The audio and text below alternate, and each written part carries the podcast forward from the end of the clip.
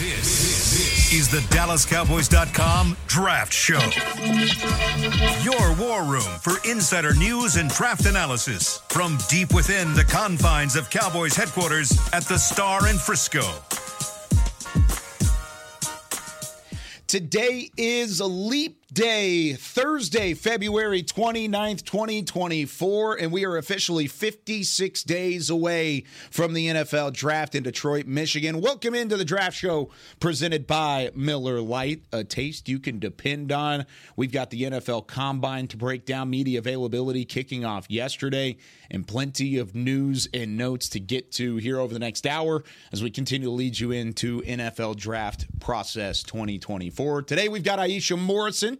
Bobby Belt, and then live from Indianapolis here in a couple of moments. We've got Nick Harris out there from Radio Row. I'm Kyle Youmans, Chris Beam in the back. And Bobby, this is always a fun time of year because this is really where the information starts to gather. Yes. You've got all of the the scouting, all of the film, and all of the the gathering of information initially. Now you get to share that information. Yeah, this is the this is the Super Bowl of the off season. Yeah, uh, not just because of what it is for the draft, but naturally you get all these powerful decision makers out there. It gives them a chance to hey, let's check in before free agency. Let's talk about trades. Let's do some different things. So to me, this is this is the pinnacle of the NFL offseason, even though it hasn't officially gotten underway yet. This week, right here, and, and, what you get to learn about the players, whether it be in the meetings, on the whiteboard, when you see their testing, uh, it's just a it's a great week where I think everything sort of starts to come into form for the NFL offseason. It's crazy how quickly it got here. Please.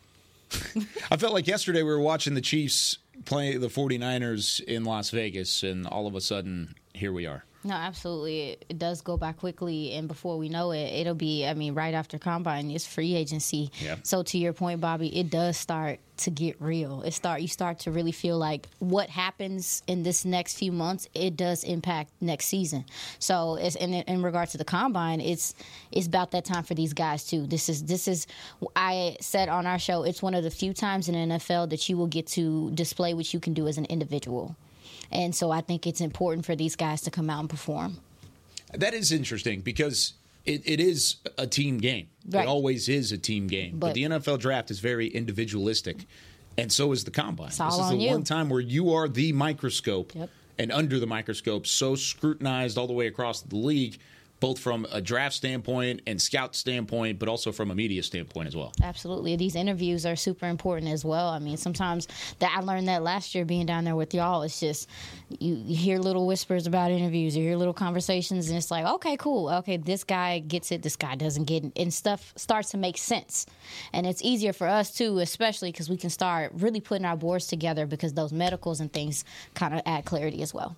Yeah, this is. I, I mean, this right here is just from the perspective of like I remember years ago when saying years ago now it seems like he just got in the league, but years ago when T.J. Watt was at the combine, yeah, and you saw the type of athlete he was in his testing and it's like oh okay that didn't that didn't necessarily show up with what wisconsin yeah. asked him to do they asked him to do a lot of push pull stuff you you didn't necessarily get to see those athletic traits and you had no idea max crosby another edge rusher who had the same sort of thing goes out there performs big you start to hear some of the buzz about like who do teams like? Right. Who are they impressed by? And, and, not even just at the top of the draft. You just start to to hear about their draft crushes on day three or like, yeah. oh man, this third round guy, you know, maybe he's lacking this uh, in terms of his testing or whatever else. But man, when we sat down with him for those 20 minutes in a formal interview, you you see the type of you know football character he has and the demeanor he has, and you know, then this is also the uh, the time of year where, where drama can come out of it. Yeah. A couple weeks from now, you start hearing about medicals, maybe you hear about tests at the combine that didn't go well, and so this is a absolutely critical week to every team team's you know team building philosophy. Oh, it's so much fun, and you've got some great connections just based off of what you've heard through the first couple days of the combine. What's the first thing that stuck out to you? Uh, you know, I, I, think that, and the first thing I, I want to say, because you know we're gonna have Nick on here in a second. Yeah. He's gonna talk about all the different formal and informal interviews. One of the things that's always stuck out to me that that I've heard from people around the league is that they'll say like, "Hey, you, you need to really understand how sincere that split between formal and informal is. Yeah. Like, like that's a that's a serious dividing line because one of them is you're sitting in a suite or a conference room with five decision makers from the team or whatever else and getting whiteboard work, and an informal can be as much as somebody going down to somebody after workout and going like, "Hey, uh, we went to the same high school. Uh, that that's pretty cool. Do you It's know?" almost uh, like a mixer. yeah, like do you do you know this uh, fast Yeah. food joint there? All right, great talking to you. That can be an informal, Yep. like, like like counted that way. So I, I think the it's absolutely important to keep track of the type of formal interviews that they're having, and so I, I think the the big thing coming out of this so far to me is that there's an understanding just from what Stephen Jones is saying when you look at some of these formals that they've had already and and just some of the buzz coming out of there it's that the Cowboys I think recognize that hey middle of the defense we want to be better like you know on all three levels Uh, the interior the defensive line linebackers on the second level the safeties in the secondary we want to be better there and so I, I think that that's one of the things that you start to hear the buzzwords around this time of year. You know, you, Stephen, I think, said three times the other day had used the the phrase holistic. So like you start hearing like an idea of like, oh, okay, this is how they're processing the offseason. This is how they're approaching it. And that's one of the the things that you're consistently hearing chattered about. I think right now is just they want to be better in the middle of the defense. Oh yeah, I mean that's what I took from it as well. Looking at a lot of the guys that they uh, that they were able to speak to. Thank you for even bringing up the formal and informal thing. I think it is important to remind people because even me, I'm still fresh to some of the conversation and what some of the meanings are. So I thought that was important that you guys clarified that. Thank you, Bobby. Yeah, because formals, y- like you said, you're in a room full of scouts of the front office, mm-hmm. and you even can FaceTime Mike McCarthy, who's back here in Dallas, mm-hmm. Mike Zimmer, who's back here in Dallas. You'll have those conversations. And then early in the week, especially whenever these position groups, because you go day by day with position groups. That's why we've heard a lot of the defense and seen a lot of those names early because the first position groups have been defensive Right. Right. groups. Uh, but they'll put together these mixers where you get some cocktail tables, not cocktails served, but you've got different tables through an open room in the convention center, and you send these position groups in there, and each table has the Cowboys or the Raiders or the Commanders, dating. and it's it's exactly what it is. It's speed That's dating. how of it looks. That's what it looks like sometimes. Well, and, and, and I mean, look at it from this perspective. One of the things we're hearing about, I know Stephen talked about, hey, I, I don't think we we have issues with the culture. I think the culture's strong here, but I think they definitely want they want some more toughness. I, I, I think they want some some more cerebral football players this spring that that they're looking at, at acquiring, and this is a great opportunity in those twenty minute sit downs to sit there and go. What kind of football character does this guy have? How does he respond to this? What kind of answers is he giving me? Like you, you get a sense of the edge that they have, the competitiveness, and, and things like that. And so it, it's it's an absolutely great week. It didn't work out well for the Eagles a couple years ago, but again, a couple years ago, we're talking eight now. Yeah. But like Carson Wentz, Carson Wentz, in large part, the reason they went up and got Carson Wentz was from the formal that they had at the combine, where they were really impressed with him on the whiteboard and Yeah. some of the stuff he said. And they went, okay, we feel good about this. Let's trade up to two. We're going to go get him. So this is a big week for the, these meetings are very critical, I think, to them forming a lot of their opinions about guys. And I'm not going to lie, it's a little weird not being out in Indianapolis this week. But we do have boots on the ground. We do. We do have representation from the draft show. Nick Harris is down in the media center. Nick, uh, looking great, by the way. You don't look tired at all. You look like you've had a week full He's of alive. reporting. You look like you've had a week full of information. What's been the biggest standout piece of info you've heard so far? Yeah, it's just another day, another dollar, Kyle. I'm to this. Um, but uh, yeah, it's been really fun out here in Indianapolis. It's my first time here at the combine. I think probably a couple of the biggest nuggets that I've been able to take away from these first couple of days of media availabilities. We can start with yesterday, defensive tackles. The five formal interviews that the Cowboys are participating in uh, over the course of this week. T'Vondre Sweat out of Texas, McKinley Jackson out of Texas A&M. Just a couple of the names that are standing out from that group. But then also today, they're looking at a couple of high round corners. Uh, formal interview with Nate Wiggins out of Clemson, uh, and uh, uh, Wake Forest's uh, Caelen Carson, a formal interview with him. Georgia corner Kamari Lassiter. You know, I've talked about him as potentially being a fun uh, Jourdan Lewis replacement if they are able to, uh, if they're not able to bring Jourdan Lewis back onto the team next season. So they're looking at some of those day one, day two type corners. I think that's a position that, you know, at least for me, I'm starting to take more seriously as we look at draft needs coming out of free agency. It seems like that might be a sneaky need, though. Yeah, Nick, do you when when you see them meeting, uh, having formal interviews like that, do you think that's indicative of any potential vulnerability of like, hey, Stephon Gilmore's a free agent, and and you know we we got to make sure that things work right for us here to retain. Do you think that they look at that as like, hey, we got to make sure our bases are covered and have an understanding of who's potentially available at the top of the draft in case we're we're sitting there needing a third corner? Yeah, that's certainly insurance as well. I mean, if they aren't able to bring back either Stephon Gilmore or Jourdan Lewis and they need a guy that can step in and start on day one, then a guy like Nate Wiggins or potentially Kamari Lassiter could fit that mold. Uh, they would just need to bring him in in camp and be able to work him up and get him ready for those type of moments. But, you know, you're only guaranteed bringing back Trevon Diggs and DaRon Bland, so it would make sense to uh, plan for any scenario. Yeah. What's been the uh, outside of the defensive early media buzz? Have you heard anything on the offensive side of the football? Do you feel like I know those those position groups will come later in the week, but what have you started to hear from your conversations out there?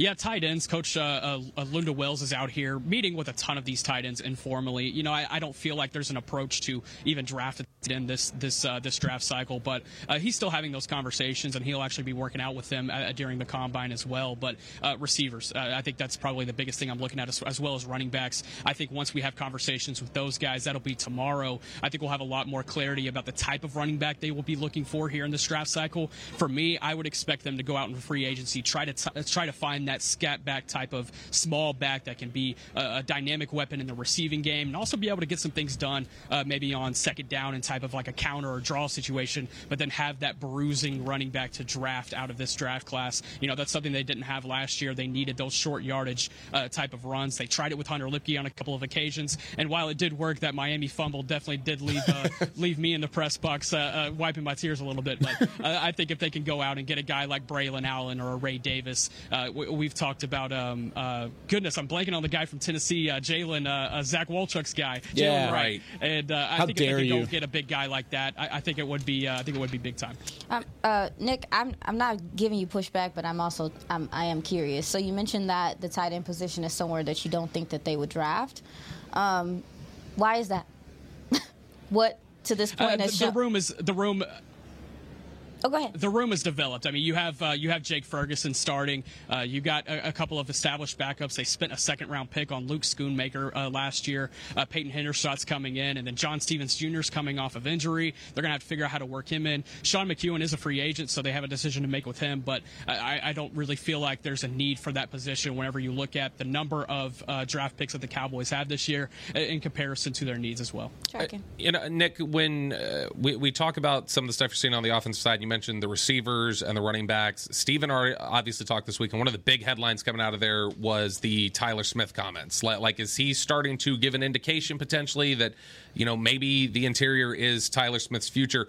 Are, are you going to have extra attention on, okay, let, let me see formally if there's a greater focus maybe on some of these tackle specific players rather than guys who have that flexibility to play inside?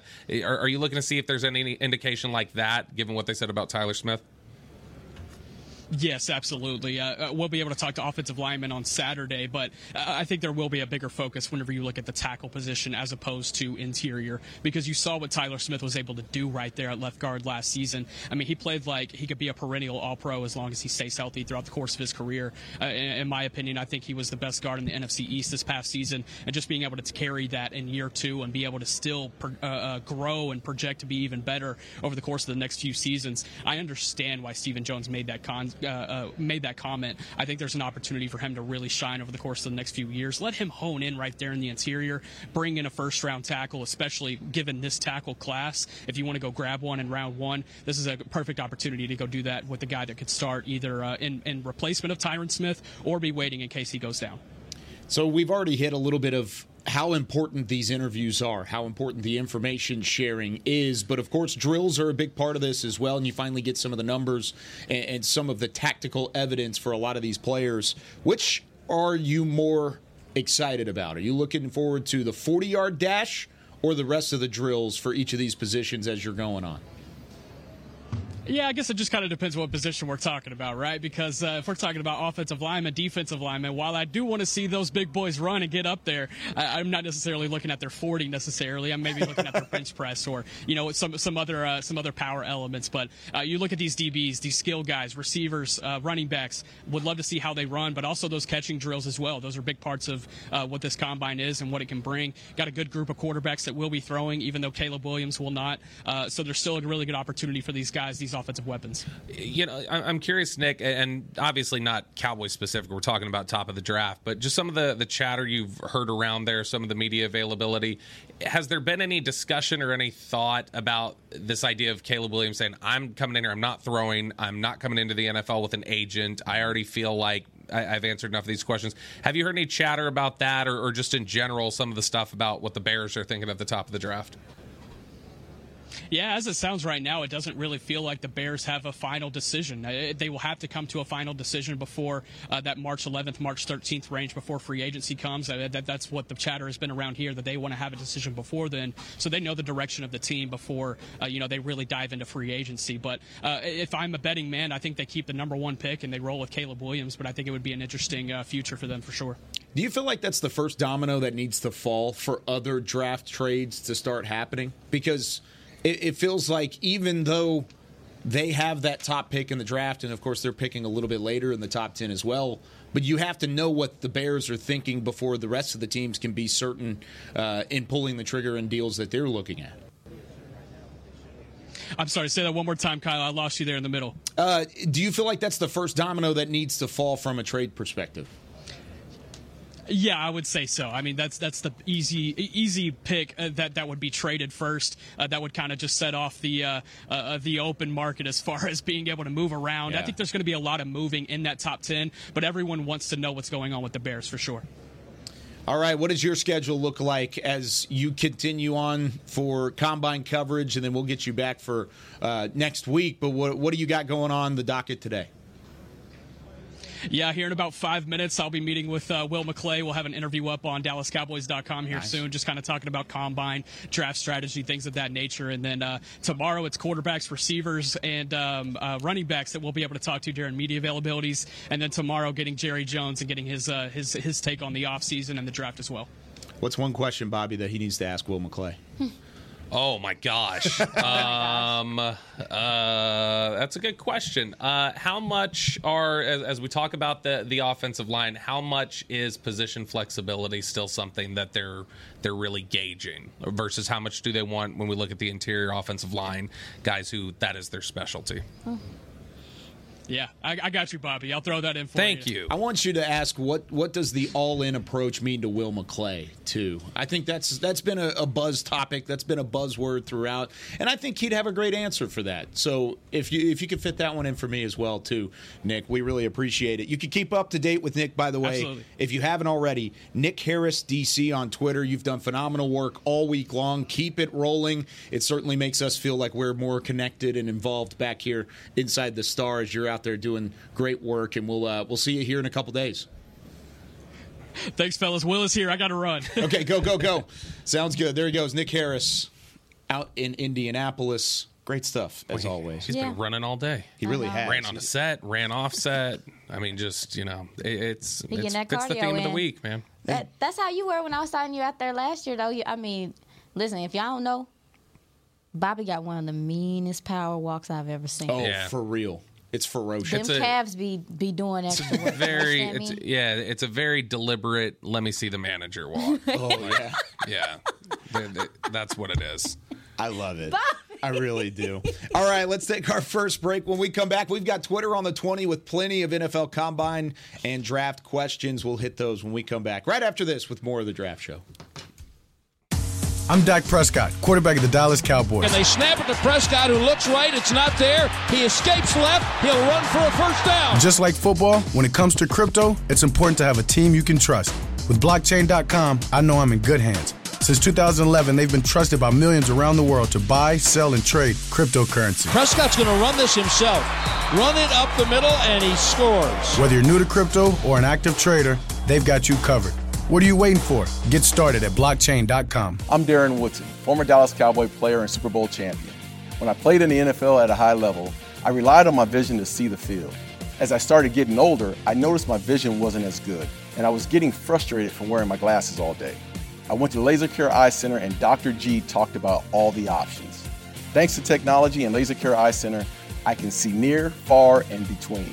Don't fumble your vision any longer. Visit them at dfwis.com and tell them Darren sent you. They got me back on my game. In a stressful world, Lincoln provides balance and calm amidst the chaos by creating sanctuaries that move you through the world with ease. Our vehicles make your time richer and more uplifting with human centric design, intelligent technology, and powerful performance. As the official luxury vehicle of the Dallas Cowboys, driving a Lincoln is just another way to show your team pride. Experience our full lineup of luxury vehicles, including the Corsair, Aviator, Navigator, and Nautilus at Lincoln.com. Hi, I'm Danny McCray, Dallas Cowboys alumni player here with Smoothie King. And Smoothie King wants to ask you, what's that sound?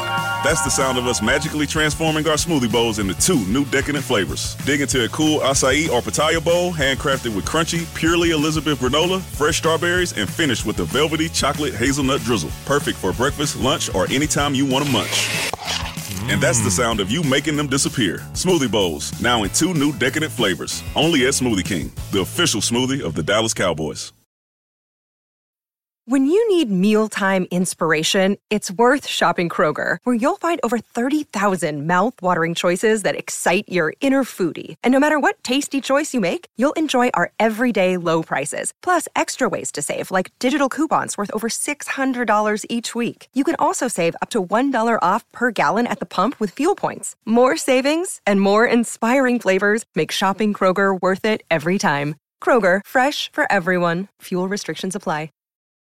This, this is the DallasCowboys.com Draft Show. Back here on the Draft Show, 56 days away from the NFL Draft. NFL Combine going on in Indianapolis, and plenty of news and notes to share. But we continue into that news and notes with some. I heard it. It was back there. Yeah, it I was heard it. pushed. It. was Twitter on the 20. Twitter on the 20. It was there. 20. All right. First question comes from Maxwell. Twitter on the 20. There it is. Thank you, Beamer. Beamer's doing a lot better. That was actually my fault that that was missed after I just threw a name at him during the break. So that's actually my fault. if Beam is able to cut the B roll, we'll we'll talk about it in the third segment. But we're we're we're pu- pulling a player up here as we speak. All right, Max, Maxwell asked. He said, "I remember last year specifically saying."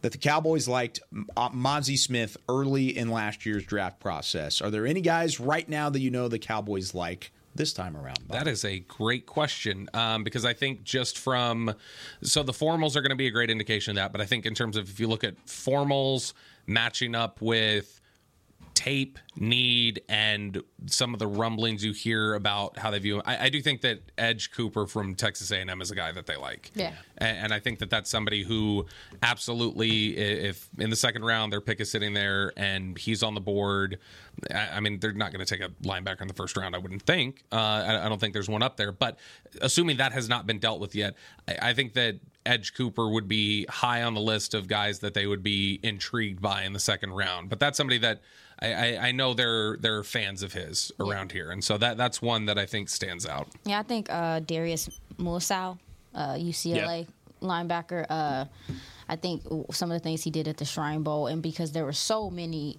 of the Cowboys folks down here, it's multiple eyes getting on this kid. I do think that it, it- he's one of those guys that if he's there, then it, it kind of feels like he's um, he's somebody they would be looking at to bring in. That was the first name I thought of whenever I Tater saw that question as I'm well. stealing. No, that was great. No, I mean that just doubles down really what we've been hearing. Uh, I think the the early name for me might be Tyler Guyton uh, out of Oklahoma. Because you keep Offensive seeing a tackle. mocked here. Mhm. I think I'm like, we got there's something to that. I think they really like Tyler, and and th- I think they like the fact that he brings youth and a little bit of experience too, because mm-hmm. he's played in a significant amount of games. He's played significant snaps, at least from a collegiate standpoint, for a guy that's his age going into the NFL. Yeah, NFL. they, they like monster-sized Tyler offensive lineman from Oklahoma. I that's mean- that's kind of their niche. I will say that he him paired with I Tyler. think about the Oklahoma I definitely pairing. thought about it too. I thought about it too. I'm just like, Tulsa, OU. like we got Tyler Smith at home. Like, yeah, you got him down the road. you literally just added a, a twin, another one. Like, I mean, honestly, if you look at some of like the the stuff in his scouting report too, it looks kind of like Tyler Smith's I- scouting does. report I'm at times. you. There's It still rawness and issues with footwork and technique But and he's things strong like that. as hell. Mhm. Yeah. that's literally what I wrote down. I said, we got Tyler Smith at home. Yeah. you like your mama be like, we got McDonald's at home. Yeah. Exactly. Like, anyway, See, but the McDonald's at home is never really as good. Not really as good unless it's cooked up and it's ready to go. Never But usually when you're saying we've got McDonald's at home, that means you're heating something up in the microwave. oh yeah, that's fair. That's fair. I wouldn't say Tyler Smith's heating it Well, you heating up. Tyler Guyton? Yeah, you- He's he's he. he That's where you- you're getting them to that point? Yes, I like it. Yes. I like it. Uh, Mr. Vallejos on Twitter says, match a player and a team that you've seen so far that would make you say, man, this player is going to be a problem. Mm.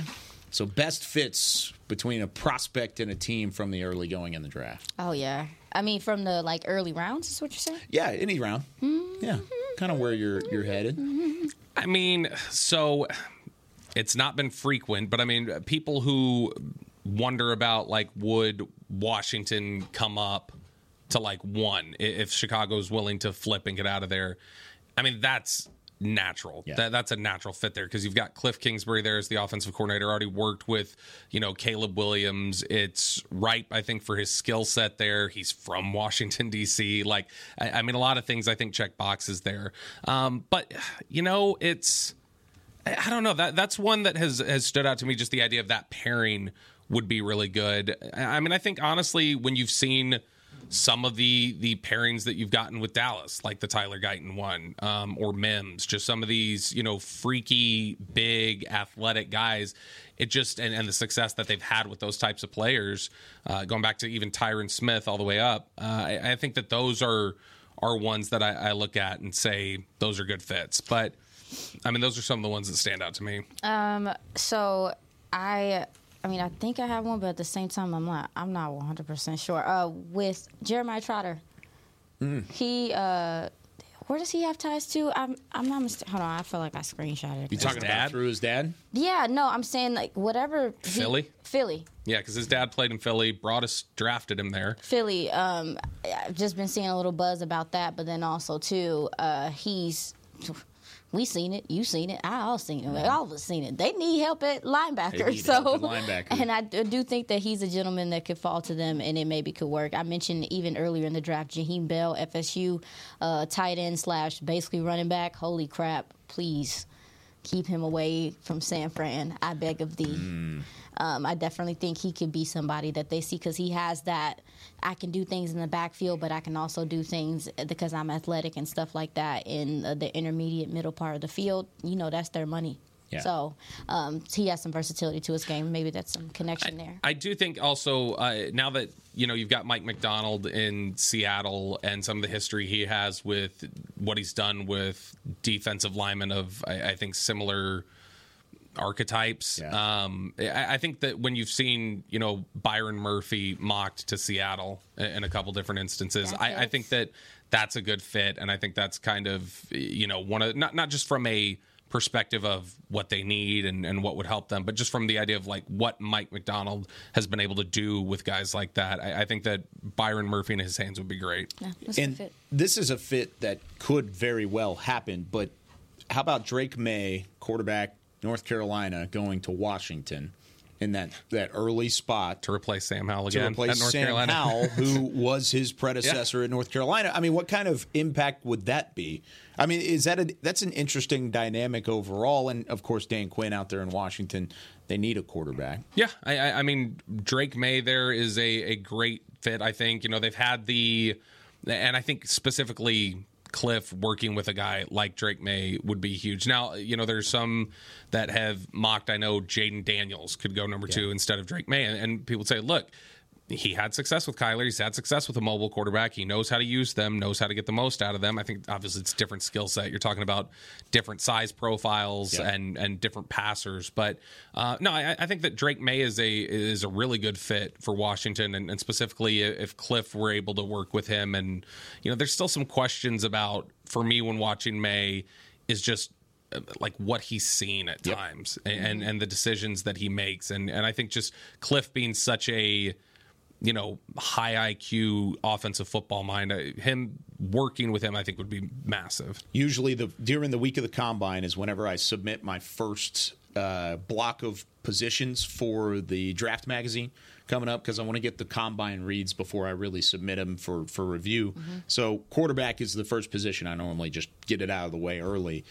I have a really high grade on, grade on Jake, Drake Maye, but that was one of the knocks. Is I wrote struggled at times working and making the complicated reads. Would get himself in trouble by forcing passes and taking too long to navigate through progressions, and because of that, at times his footwork lapses whenever his timing is thrown off. But whenever he's got given time to throw, he sees it. He can do it. Goodness gracious, he's yeah. he's prototypical quarterback, and he can be a franchise guy. He's got to get better at reading a defense. Yeah. is ultimately where it's at. Which is you can teach that. It's normal. I mean, it's not. I'm not going to sit up here and make it seem like it's an excuse, but it, I guess this is again. That's why we talk about the formals and things like that. Like, at what level is it? Because I do think that's a part of you know coming into the league as a, a quarterback is like it, it, does take time to yeah. to understand these things. I mean, we didn't see Dak take that like next step, next step to what year four, year year maybe five. So I just think that's normal. But the arm talent to me stood out is that, like like you said, if he sees it, he can place it,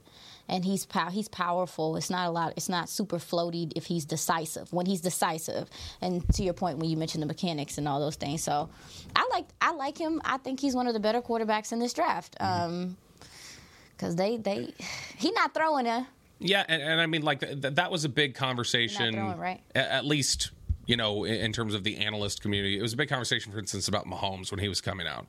Like, like that they were like, you just, you don't know. Like, you don't know what he is on the whiteboard. You don't know what he is in terms of pre and post snap reads and things like that. And so I think that that's another thing is that people may look at Drake Maye as a, a case of like, well, we don't really know yet. There, there are things, there are times where the it looks like a bad read, like maybe he just got confused post snap with what he had seen.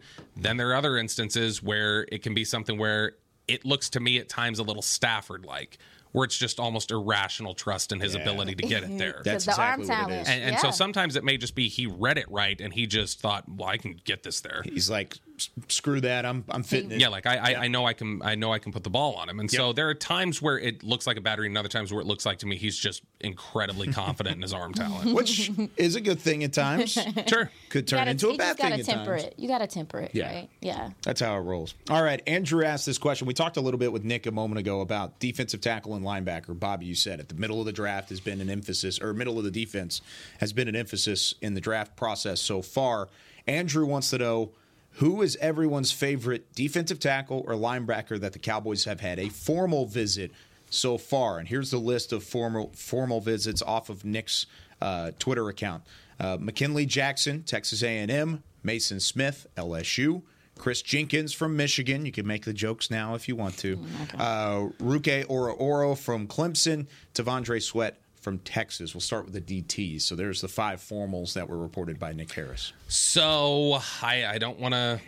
I, am gonna give the caveat now. I'm gonna sound like a homer, but uh, it's T'Vondre Sweat. Yeah, for me. I, I, I mean, here. I'm, I'm, there with you. It's hard to say anybody else. I'm sorry. Yeah, I, mean, like, that to me is the easy one, and, and I like I I'm not even super high on Sweat like like a lot of other people. I think Sweat's gonna rise to a point and and go in the draft probably higher than I would take him. Like, like just for my own comfort level, my own fantasy mock draft way of taking guys. I, I he would be he's probably going to go higher than I would take. But I mean, there's no denying just the, the the type of freak that he is for his size and the ability that he shows against the run. And uh, you know, I, I think that there there's very rarely, even against big time offensive lines like what Washington has, mm-hmm. very rarely do you see people getting movement on him. And and I think that that's absolutely critical for what we're talking about with the Cowboys is the idea of having that sturdy anchor in the middle of the defense to help with some of this run support, which is something Stephen Still when they talked about needs the other day, he talked about positions, but when he talked about a, a, an actual area of, of, execution where they still start. He still pointed to the run defense has got to be better. Yep. I, I have a question because we're talking about this because it feels like something that we need to start considering. I know I need to start considering who they are paired up with matters in this, especially with DT to me. It, it matters. Like, especially, it depends on is the guy next to them more of a two gapper, or is this person a two gapper, or is the other person next to them more of a speedy, um, I don't know, bursty, twitchy guy? Because I do think. I do think he's he's fine. I think he can do whatever. But I, I'm curious of like moving forward when how we look at DT, I'm trying to look at who they're paired with, uh, who's playing next to them, because it does it dictate dictates into the into the future or on their college. Tape? on, on I'm- I'm sorry on their college tape. Yeah. how, how they perform. Um, is because I just I, I'm. It's Is there a little bit of concern there because Byron Murphy was so good next to him? Um, I don't know if it's so much concern. I just think it's something you have to consider. Sure. Is that the other gentleman next to the other gentleman? It's the same thing we talked about it last year, even with the Cowboys. It's like, yeah. I mean, I see, I see Osa. Osa can win one on ones, but a lot of the time it's because people are doubling Micah. It's Micah, because they're doing it draws attention. So I'm just, I'm only asking not because of him in particular. I'm talking about in general because when I look at even some of these other DTs, I'm over here like, well, who's your friend? who's your friend next to you? Because baby, that's the reason why you get into play free like this. So anyway, that was just a question I had. How important is that to y'all to consider who they're playing next to? I- think it, it plays a factor because even in the film that you get to see, yes, you will see one on one scenarios. And both of these guys went one on one. Oh, yeah, they can bit. play. They didn't get double teamed a ton in college, Yeah. but I, I think it does play a factor because ultimately the guys that you're playing around do elevate your game in a certain direction. Uh, I'm not worried about these guys, especially whenever you've got the the B roll that we were just watching from Senior Bowl when you're seeing one on ones won by T'Vondre Sweat. Uh, that's that's pure strength and, and skill. Yeah, I guess more less so who they're they're playing alongside. Um, I, I guess what I would look at more because I think that'll show up on tape regardless of, of having to ask that question. I think when you see the tape, you'll be able to spot okay, like he, I mean, he's getting favorable matchups here. How much is he just taking advantage of uh, a lesser tackle or whatever else because there's attention over here? Those are those sorts of things.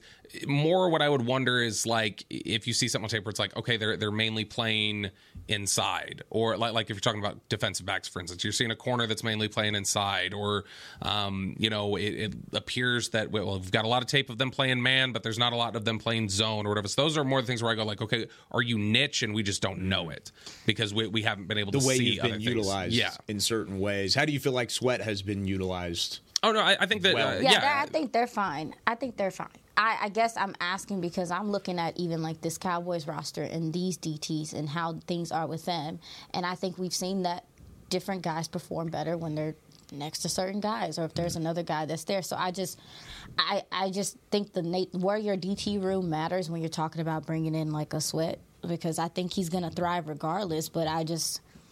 I don't know. I don't know. Maybe I, am tripping. I, I, I'm curious not. how early, and not to shoot the wheels off here, but how early would you, would them taking a defensive tackle potentially signal to you maybe they're not as comfortable with Mazi as they First round. publicly said? First so just first, if they went second, if, you if would they just went view that as second round, depth or I don't think that bothers me. I It don't- does. It, would it bother you? no, no, no, no. I, I just first round would be interesting. If they went first round defensive tackle, that says we are concerned about Mazi and what he can bring in the future. Because going back to back like that on a specific position, because you're not going to draft a three tech in the first round and expect it to be a three tech, unless I guess you can move Mazi with all the weight that he's lost to a three tech.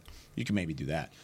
But if you're taking a true nose tackle, a run stuffing, stuffing defender for the second straight year inside the mid 20s, I, I think that's a problem. Well, but mean- if you do it in the second, you're just investing in your run defense. as someone that wants them to uh, address that position more so with proven talent, Hmm. like in free agency, I don't know. Given because, take a second. What is your DT room right now? What is it? you don't know if Hankins is coming back. Yeah. You don't know. Like obviously, Mazi still has and to Mazi. develop. It's Osa, Mazi. Chauncey Golston probably gonna get kicked back out to edge because respectfully, Zim has he can, can look at him and see he's DN.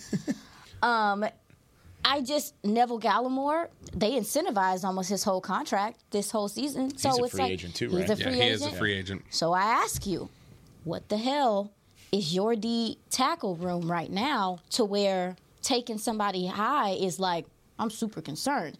I, I would be more concerned if they didn't touch, I guess, if they take a free agent, if they take a, if they draft a guy and they don't touch free agency with DT, Mm. I'm a little more so like, okay, what the heck is going on?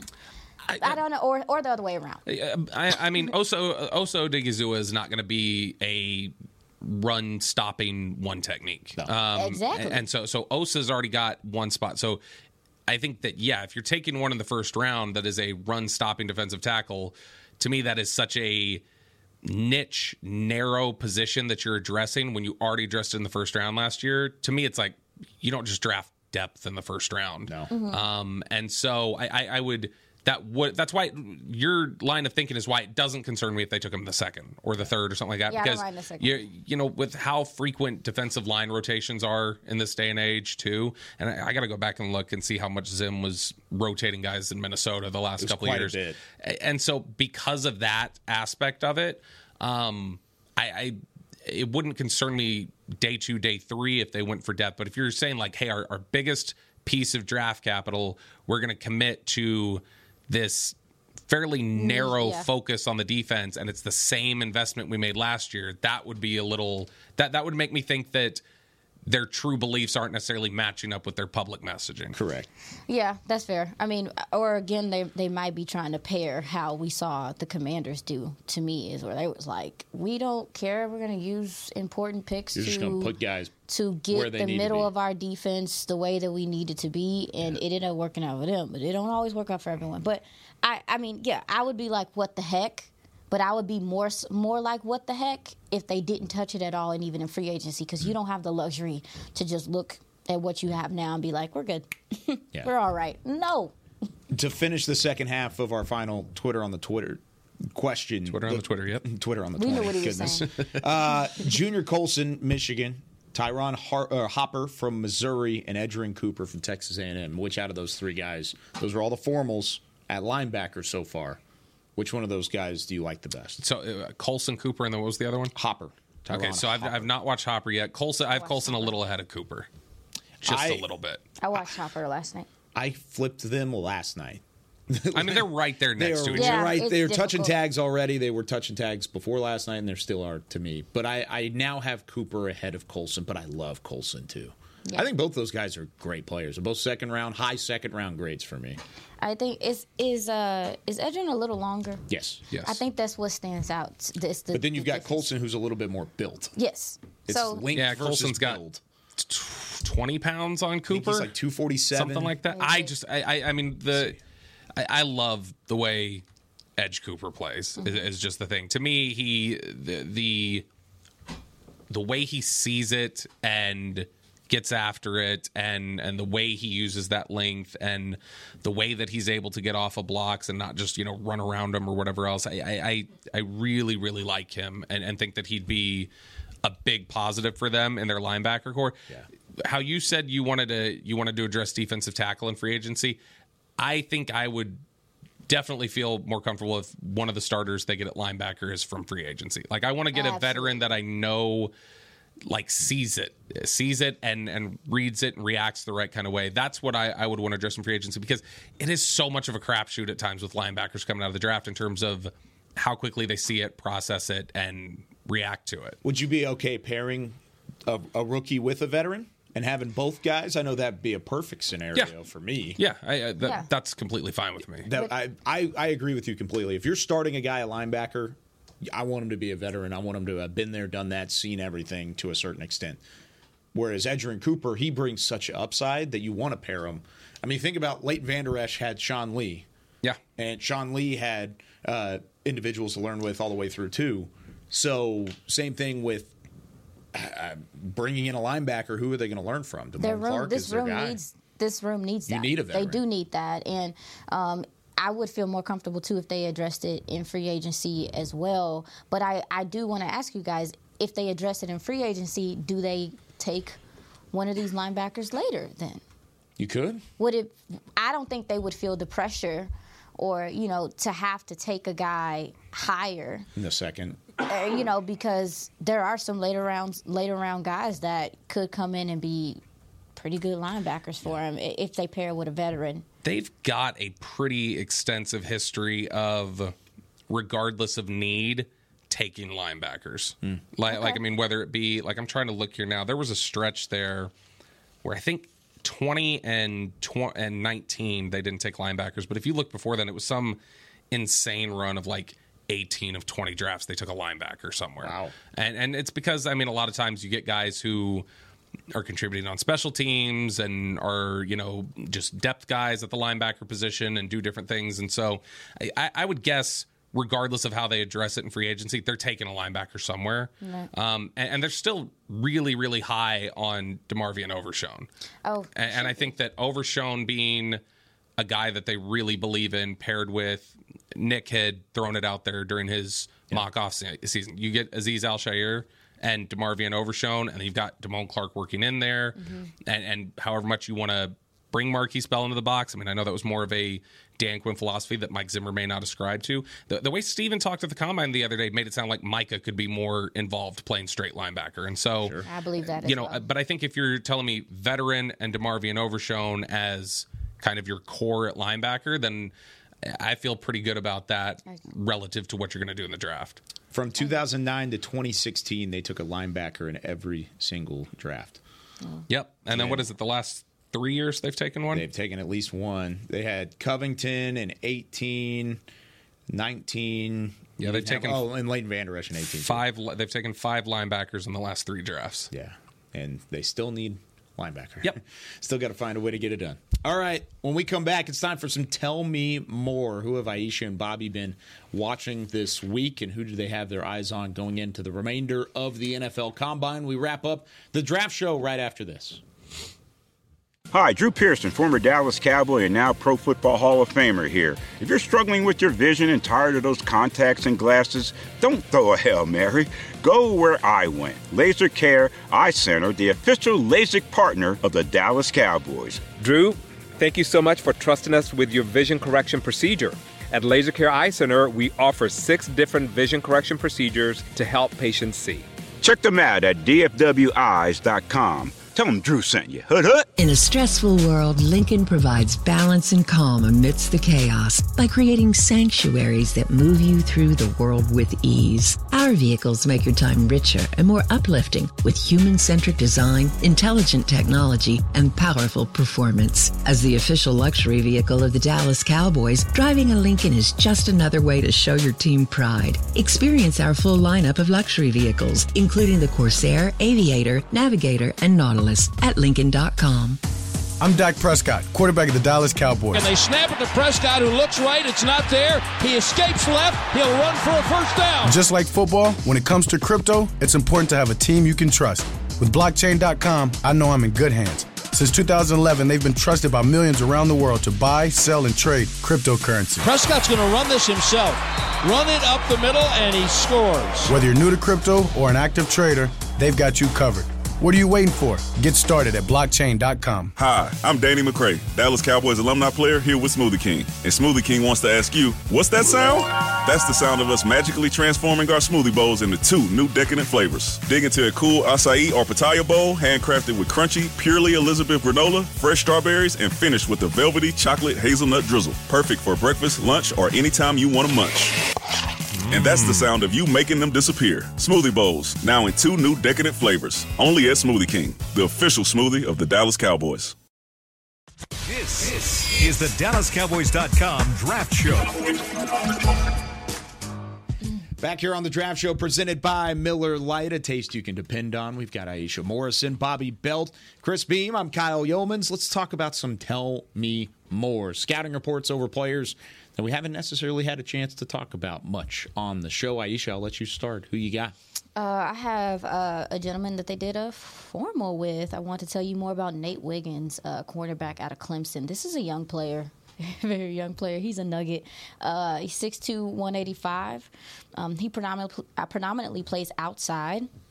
Uh, I said, uh, oh yeah, he he flipped the script. I said that he uh, he likes.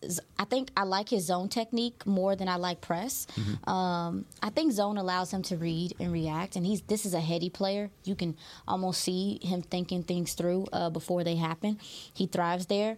Um, I said uh, that yeah, the diagnosis and recognition stand out. He uses the boundary well. The boundary is his friend. Again, that takes awareness from a player. Um, he's fluid but he's not super fluid and he doesn't have a whole bunch of burst. But I think he knows his athletic limitations. I think he knows what he's capable of and what he's not capable hmm. of, and that's why he is more so this heady guy that can you know make plays. Again, look at him, he's just nugget. What makes you say that about how he? Do you just see that from film study on on term in terms of? IQ and the way that he knows? Yes, yes. I think you can watch a player in their decision making, and you know that they know, like, I can't cut too far out here or I can't backpedal too much here because I don't have the recovery speed yeah. to drive on this ball. And I think that he, again, I, that the lack of, I think he's athletic, but he's not just like this crazy athlete. But I think he understands that, so he's in his playbook far more than everybody else. So he can read it and recognize it and be there a little bit quicker. Um, I think the run defense can improve and some of the tackling. As you see, he is a little. He's not. He's not super big. I think he might thrive in the slot, to yeah. be honest, depending on how you decide to use him. Um, when he knows knows, he knows. Is what I said. Is when he knows, he knows, and he goes after it, and that's why he's able to make plays on the ball and do some things like that. So, um, yeah, He's, he times up his finish. He times up when he decides to rotate or fight to the ball as well. I like the player. Um, definitely, maybe people might be concerned about some of his. He's just very lean. He's just not. He's just not super muscular. He's not gonna. Again, he's not gonna do a lot in the run game mm-hmm. support as of right now. But still, from a coverage perspective, especially in type, some type of zone scheme, I think he could be a DOG. Yeah, I mean, I, I, really like it. He obviously is very lanky. Um, very lanky. he, he's not. He's not quite Emmanuel Forbes lanky. Yeah. Um, and, and this he's is got twenty pounds on Forbes. Yeah. Still. Yeah. The, I mean, yeah. Forbes weighed uh, 140 pounds or whatever he was. But I mean, th- this was a, a sta- this was a staff that that liked Emmanuel Forbes a yeah, lot. Um, so so I don't know that that being lanky is necessarily going to be a big problem for him. I'll tell you it's so easy, I think, to draw comparisons to guys that you see week in and week out. Um, and, and, while he's not got nearly the thickness that Diggs had coming out, I think there's a lot of Diggs like hmm. quality to his game. He'll bait you too. Um, yeah, yeah. He, he's a guy who he absolutely loves to gamble and, yes. and try to bait guys. And he's got similar type of length. Uh, one of the things we know about Mike Zimmer is length is going to be something that's important to him at the corner position. Something that's been uh, consistent with Kris Richard and you know uh, Dan Quinn and then Will McClay's you know scouting parameters for a long time has been corners with length and, and that they want that. Um, and, and I think that when you see him and the way that he uses his length and press and and the way that he plays the ball, if he can fill out a little bit um, and and maybe get a little more disciplined um, and, and, not take so many risks. I, I, think that Nate Wiggins can be really good. He, he's one of my two corners that I have graded in the first. And okay. again, he's he's young. He's a young player, so he, he's still a little raw. He's Still a little raw. So you have the opportunity to coach him up how you see fit and things like that. But he has a lot of traits that I think um, people will will enjoy because sometimes you you want a guy that's going to gamble sometimes. And we also saw even with Trayvon, to your point, he did improve in run defense. It wasn't always perfect, pretty, but he showed a willingness as he got a little bit bigger and got later into you know his time here. Yeah, you said you like a guy that would be willing to gamble. Well, he would be unable to gamble in certain states across the country Please. until after training camp because he doesn't turn 21 until after training camp. I told camp. you he's a nugget. Yeah, he's 20 years old. So he, you have he will time. turn 21 on August 28th. Yeah, and so, so, a guy who still has a a ceiling to be reached, I think. But the, the skill set, the traits, they're they're all there to be a top tier corner to me. Yeah. And so, so you've I, got I, a first I, round grade on yep. them. You do too, Aisha. Maybe not quite. First round grade, corner two.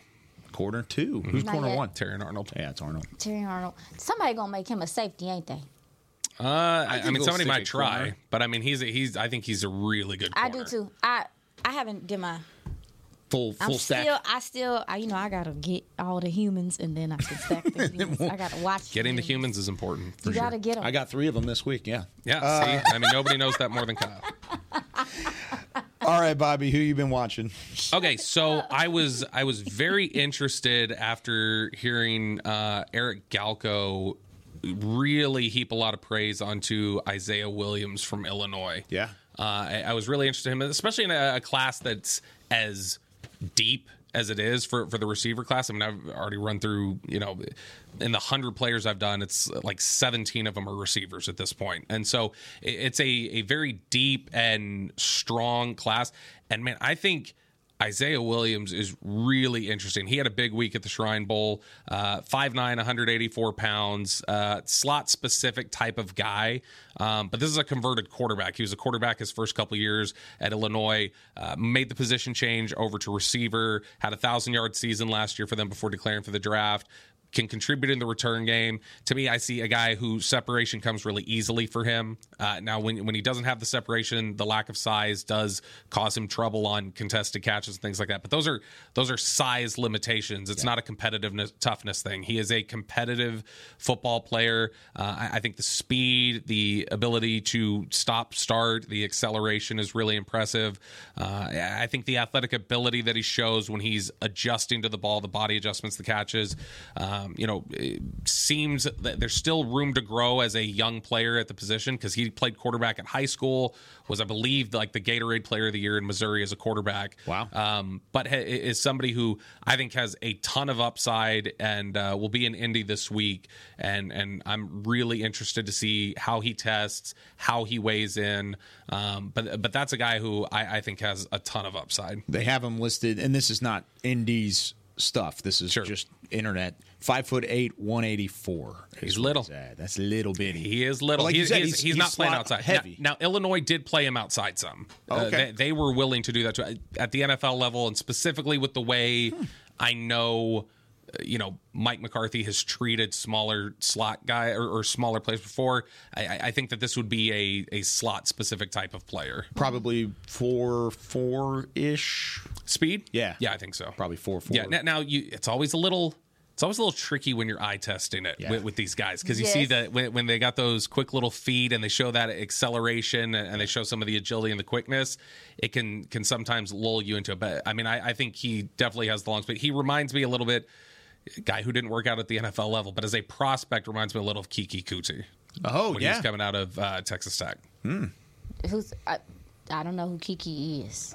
You don't remember Kiki? Kiki. Oh, you love was, me. That, no. that, song was made for Definitely him. not. Yeah, it was. Luf, Lufkin product. Lufkin product. Uh, okay. Buddy of Dez Bryant. He was he was nasty at I'll Texas Tech. I look at him. I've never heard that name before. Uh, mm. But no, um, you brought up. I, I, think if I'm not mistaken, Isaiah uh, last year in 22 he led the FBS in uh, FBS in uh, receptions. He's, I mean, he's he was somebody who I, I don't know if that was the that look at that being Beamer got that, the B roll. That, that guy. That's the right B roll we were just talking about. That that, that right there is why I am responsible for the Twitter on the twenty miss is because I was like, hey, do we have Isaiah Williams? And Beam was like, oh my gosh, let me cut it up. Hold on. And so Beam knocks it out. He's got graphics on there and everything. Um, yeah, he was. I, I don't know if he led the FBS. He was eighty two receptions, seven hundred fifteen yards as a, a sophomore. Uh, last year was eighty two uh, thousand fifty five. It was at five touchdowns. He, he, he's to me is like I said, it's it's going to be slot specific. But you talk about run after the catch ability, joystick type player, somebody who shows competitive toughness over the middle of the field, isn't afraid to go over there, has some size limitations. Obviously, that's going to be natural for a guy that is his size. But I think that everything you want in terms of his makeup and and that toughness on the field is is there. Yeah, I should have added context. At some now, point in time, he at some point in time during the season in 22, he led the FBS. Uh, now here, now here's one thing that's going to uh, probably make fundamental coaching on on the special team side a little sick. He did muff three punts this year. oh. It's not great. I mean, but he, he by the way, he finished. Uh, what is this 16th in receptions this year so he was top 20 okay. in the fbs in terms of receptions i will say um, we've talked about it the last couple years is what keep an eye on Illinois, man. Like they they seem like they've been churn out prospects. Out Illinois yeah, Illinois put out Kerby Joseph a, a, couple years ago. They've got Witherspoon. Yeah. They they've got some guys this year. I, I, I, mean they've they've done a good job building up that program from one that was. Uh, you know, a little down for a while, but I, I mean, I think that you know Bret Bielema has done a, a, good job building that back up over there in Illinois. That's a tough conference to win in. Some of the attitude too, when you look at when you watch Missouri players, you be like, these dudes are off the chain. Like they, I feel like that about some of the Illinois players as well. It's like I don't know what it is about them, but they just have that chip on their shoulder that yeah. they play with, and they're edgy. Like you said, is like even though this guy's small, don't be worried about him being scared to catch a ball over the middle. He's not scared. He's not afraid. It definitely limits him at times. There are times where you he see that his physicality. Yeah, he's. I, I, mean, on contested catches when I was mm-hmm. watching him. Uh, you, you definitely see that at times he has trouble finishing. But it, again, it's not a lack of competitive toughness. It is just physical limitations that exist.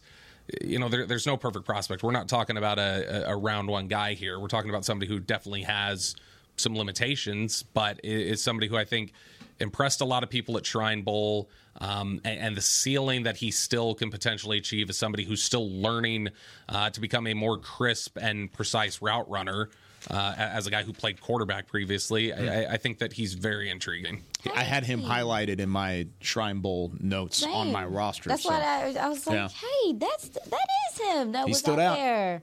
You, okay. You, you thinking day three? Yeah. Early day three, something like yeah, that? Yeah, day three. Yeah, maybe. So there was a lot of chatter. Uh, I know when I first started looking into him, it looked like a lot of the chatter was saying late day three, but it looks like there's starting to be more of a build towards like, hey, this is somebody who could sneak in, be early day three, oh, be, good. be like round four kind of guy. Four or it's, five. It's, it's so tough to tell because of how deep the receiver class is. Yeah. A lot of guys got to go before him. Those small guys the unfortunate have to show side up of it. today. Yeah. They're going to have to stand out. These smaller guys, because you know, wide receivers are giant humans again this season. like it's like, oh, back to normal. Small receivers are they're they're people too.